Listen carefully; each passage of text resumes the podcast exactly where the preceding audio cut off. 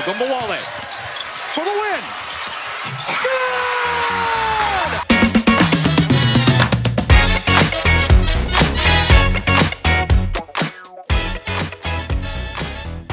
Hello and welcome to Locked On Women's Basketball. I'm your host, Howard Megdal, reminding you can follow us on Twitter at LockedOnWBB. You can listen to us on a regular basis. Make sure you're listening to Amy Aldebert and Gabe Ibrahim and the great Erica Ayala. On a regular basis, you're getting a chance to hear women's basketball analysis from some of the best in the business. And so I'm coming to you here on this Friday, January 8th, and we've got a few things that we got to talk about. I'm going to share a conversation that Geno Auriemma, head coach of University of Connecticut. It's funny to me that we'd be identifying him to the people who listen to this podcast, but there we are. And so we're going to get into that a little bit. But first, let's talk about the fact that this is brought to you by, and if you're ready, brought to you by bet.ag. And so they have a special available to you right now. And if you go to betonline.ag, sign up for a free account and use the promotion code LOCKEDON, all one word, LOCKEDON, you're going to get a welcome 50% bonus. There's a lot of NFL games coming up, as I understand it. And certainly we are talking to them about getting some women's sports betting available as well. So I'll keep you posted, obviously, on that. Go ahead to betonline.ag, promo code LOCKEDON for your 50% welcome bonus. But the place we're going to have to start, must start, before we get into some of the frustrations, some of the limitations of the 2020-2021 college basketball season, is the Atlanta Dream. The Atlanta Dream managed, and when I say the Dream, we should specify the players for the Atlanta Dream, in conjunction with the WNBPA, helped flip a Senate seat. And those of you who've listened this week have heard all of us talk about it, but you cannot possibly overstate what a big deal that was. You know, for the duration of the WNBA's history, the players have had a relatively small amount of power, relative to ownership, relative to the league's consistent concerns over basic survival.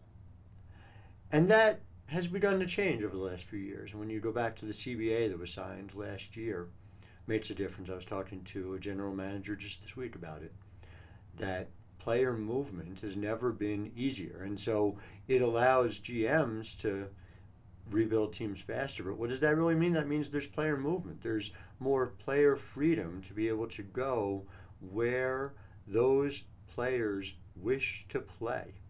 And so that matters. And so within that context, even so, players who were employed by Kelly Loeffler on the Atlanta Dream, and Loeffler was not an active member of ownership, whatever that meant, according to the WNBA, but Loeffler was responsible for those checks going out.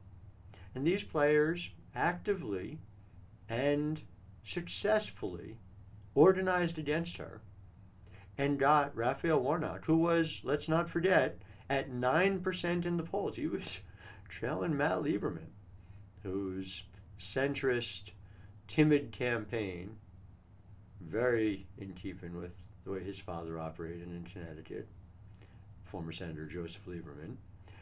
He was trailing Matt Lieberman, let alone Collins and Loeffler in a jungle primary that he ended up winning one of the two spots, but clearly was in second place going into the runoff, and then overtook her and did it through good old-fashioned organizing.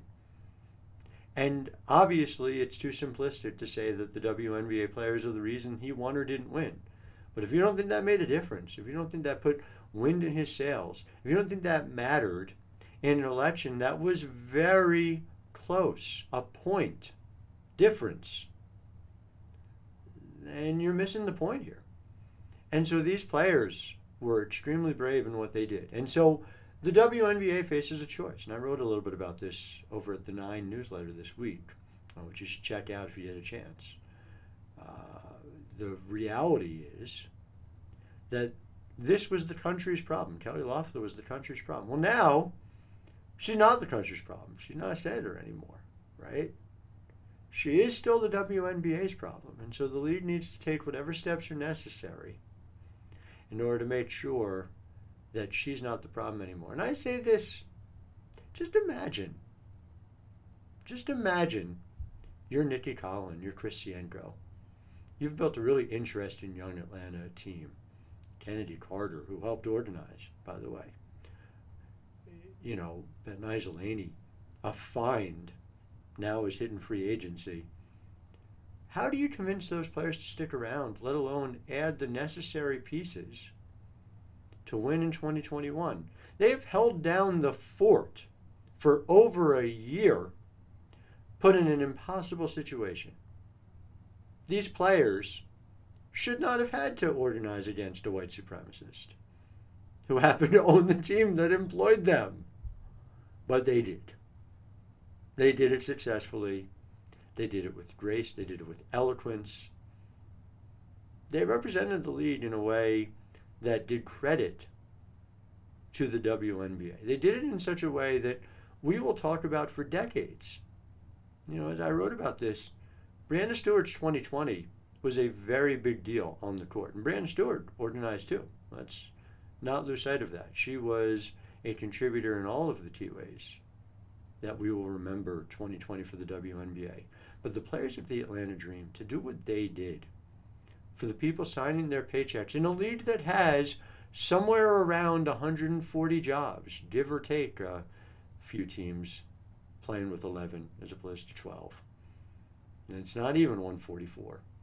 Not in this era where a lot of players are getting the max salary and the salary cap didn't go up as quickly as the max salaries did.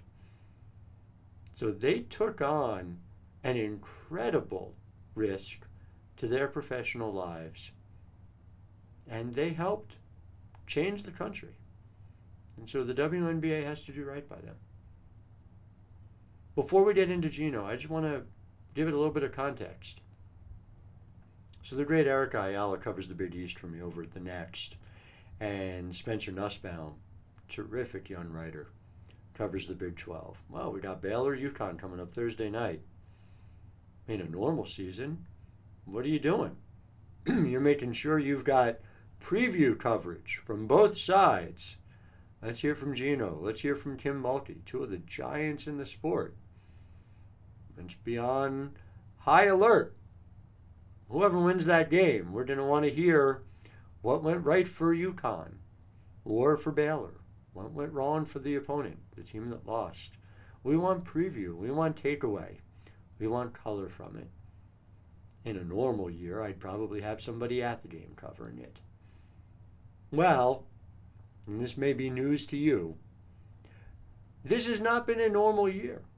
And so in the back of my mind, it was all of this planning, and we've done this so many times, all of this planning for a game that might not happen. Odds are against it happening, it seems. Well, it didn't happen. Kim Mulkey tested positive.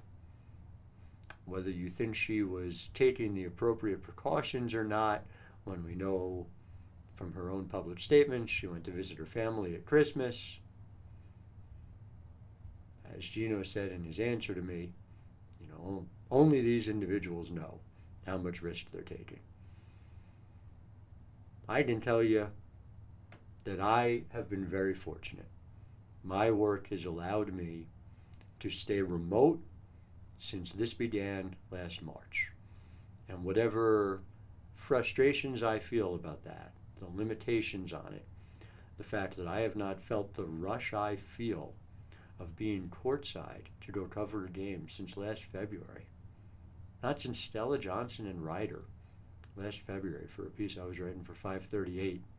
Have I had the privilege of covering a game in person. I covered the WNBA last year, and I did it by Zoom, and that's how I'm covering women's college basketball to this day. And what I'll do until the vaccine is widely taken and accessible. But that is a privilege. There are people who are being risky. I'm not talking about that. There are people who, for their economic livelihood, need to make these choices every single day. It gets more complicated when we're talking about student athletes, though, doesn't it? They're not making a penny. Paige Beckers doesn't make a dime for all of her greatness this year. And so the determination as to whether this season should be happening or not, it's an active question in my mind. I am not, as my great colleague Erica Ayala is, willing to say we must shut it down today. I think there are numerous qualifying factors. There is a real effort and a real energy on safety in many corners, not in all, but in many corners. And so when we think about what the season is, I'll bring it back to myself. Despite the fact that I continue to make a living doing what I've always done, and I'm able to do it remotely,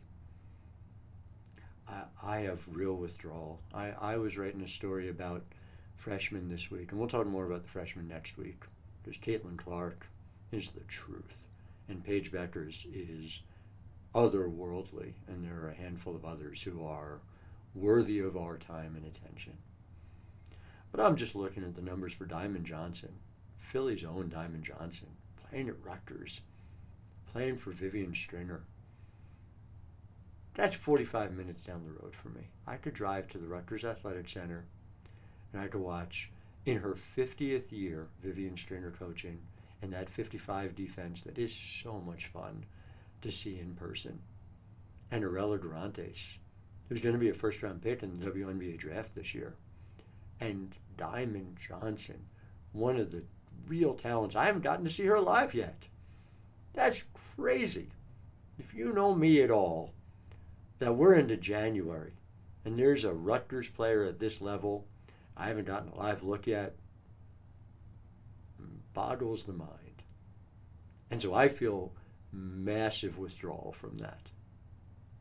I don't regret the decision, but I feel massive withdrawal from that. Well, now put yourself in the shoes of a player who has done nothing but prepare for this for her entire life. There are safety precautions in place. There are different ways that she is working to maintain her safety while getting the opportunity to go out and play on the court. Are you going to tell me that that person is making the right choice or the wrong choice? You really going to be in a position to say that one way or the other? It's not for me to say. Not for me to say. I just know that there are thousands of young women in this sport who are doing all they can to play and play safely and honor the sport that they are committed to for their entire lives. And the same is cases with hundreds of coaches across the country. Geno Auriemma is doing everything he can to keep himself safe, to keep his family safe, and to keep his UConn team safe. And even still, there was a positive in the UConn program, and they had a pause back in November. So you'll hear him talk about it. But the reality is, you say, all right, well, can you do this safely? Erica talked about a bubble. I don't think that's a ridiculous idea at all. If we've come this far, if you are looking to make this as safe as possible, the WNBA is a clear indication of how to do that best. That's what I think you do. But it is a real challenge. Baylor versus UConn didn't happen. It's probably not going to happen. 3 top 10 games UConn scheduled this year. Positive test on the other side. Didn't happen. No Baylor UConn this year, at least not until the NCAA tournament, which we got an announcement on the men's side. If I understand Title IX correctly, we ought to have an announcement on the women's side right away, pretty soon. If not, some real questions to answer, NCAA. So take a listen, hear what Geno had to say. I just wanted to take a little more of an opportunity than I usually do to talk to you all about what is, I think, a consequential week for women's basketball and for America. I'm Howard Megdal. This is Locked On Women's Basketball.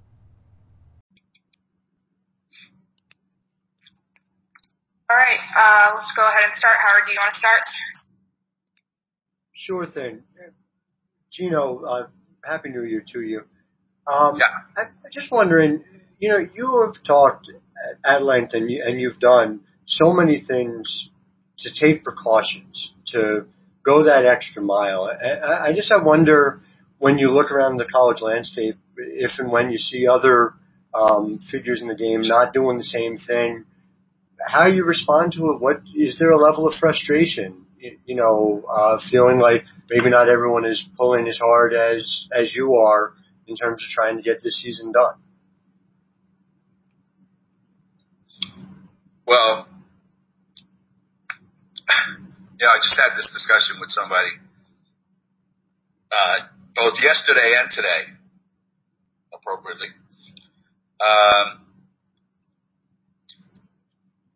We thought we were doing everything right, and in November, right before Thanksgiving, we had put a stop on what we were doing. And we thought we were doing everything right. And fast forward now, it's coming after Christmas, obviously, and a lot of people sent their teams home for Christmas. And some of those teams have had no problems. Some of those teams have had to pause. So you could jump in and say, well, you know what, they're not doing their part. But some of the people that stayed on campus and didn't go home, have had to shut down. And some of the teams that went home are still playing. It's frustrating for all of us in so many ways. Because the minute you start to think, what's wrong with these people? That could be you tomorrow making a phone call to another school saying, hey, look, we can't come. So as much as we all like to think all of us are doing what's best, in this particular case, there's no guarantee. There really isn't. All you can do is the best you can do and keep your fingers crossed. But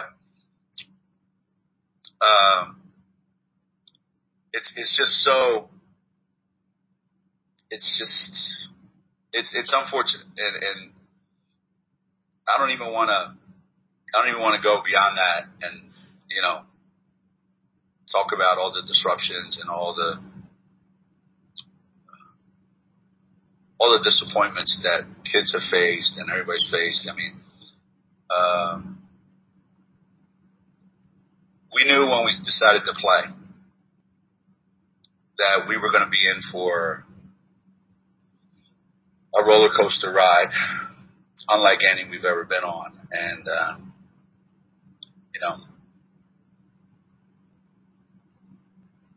if you're out there blatantly abusing the protocol system, that's on you. Only you know that.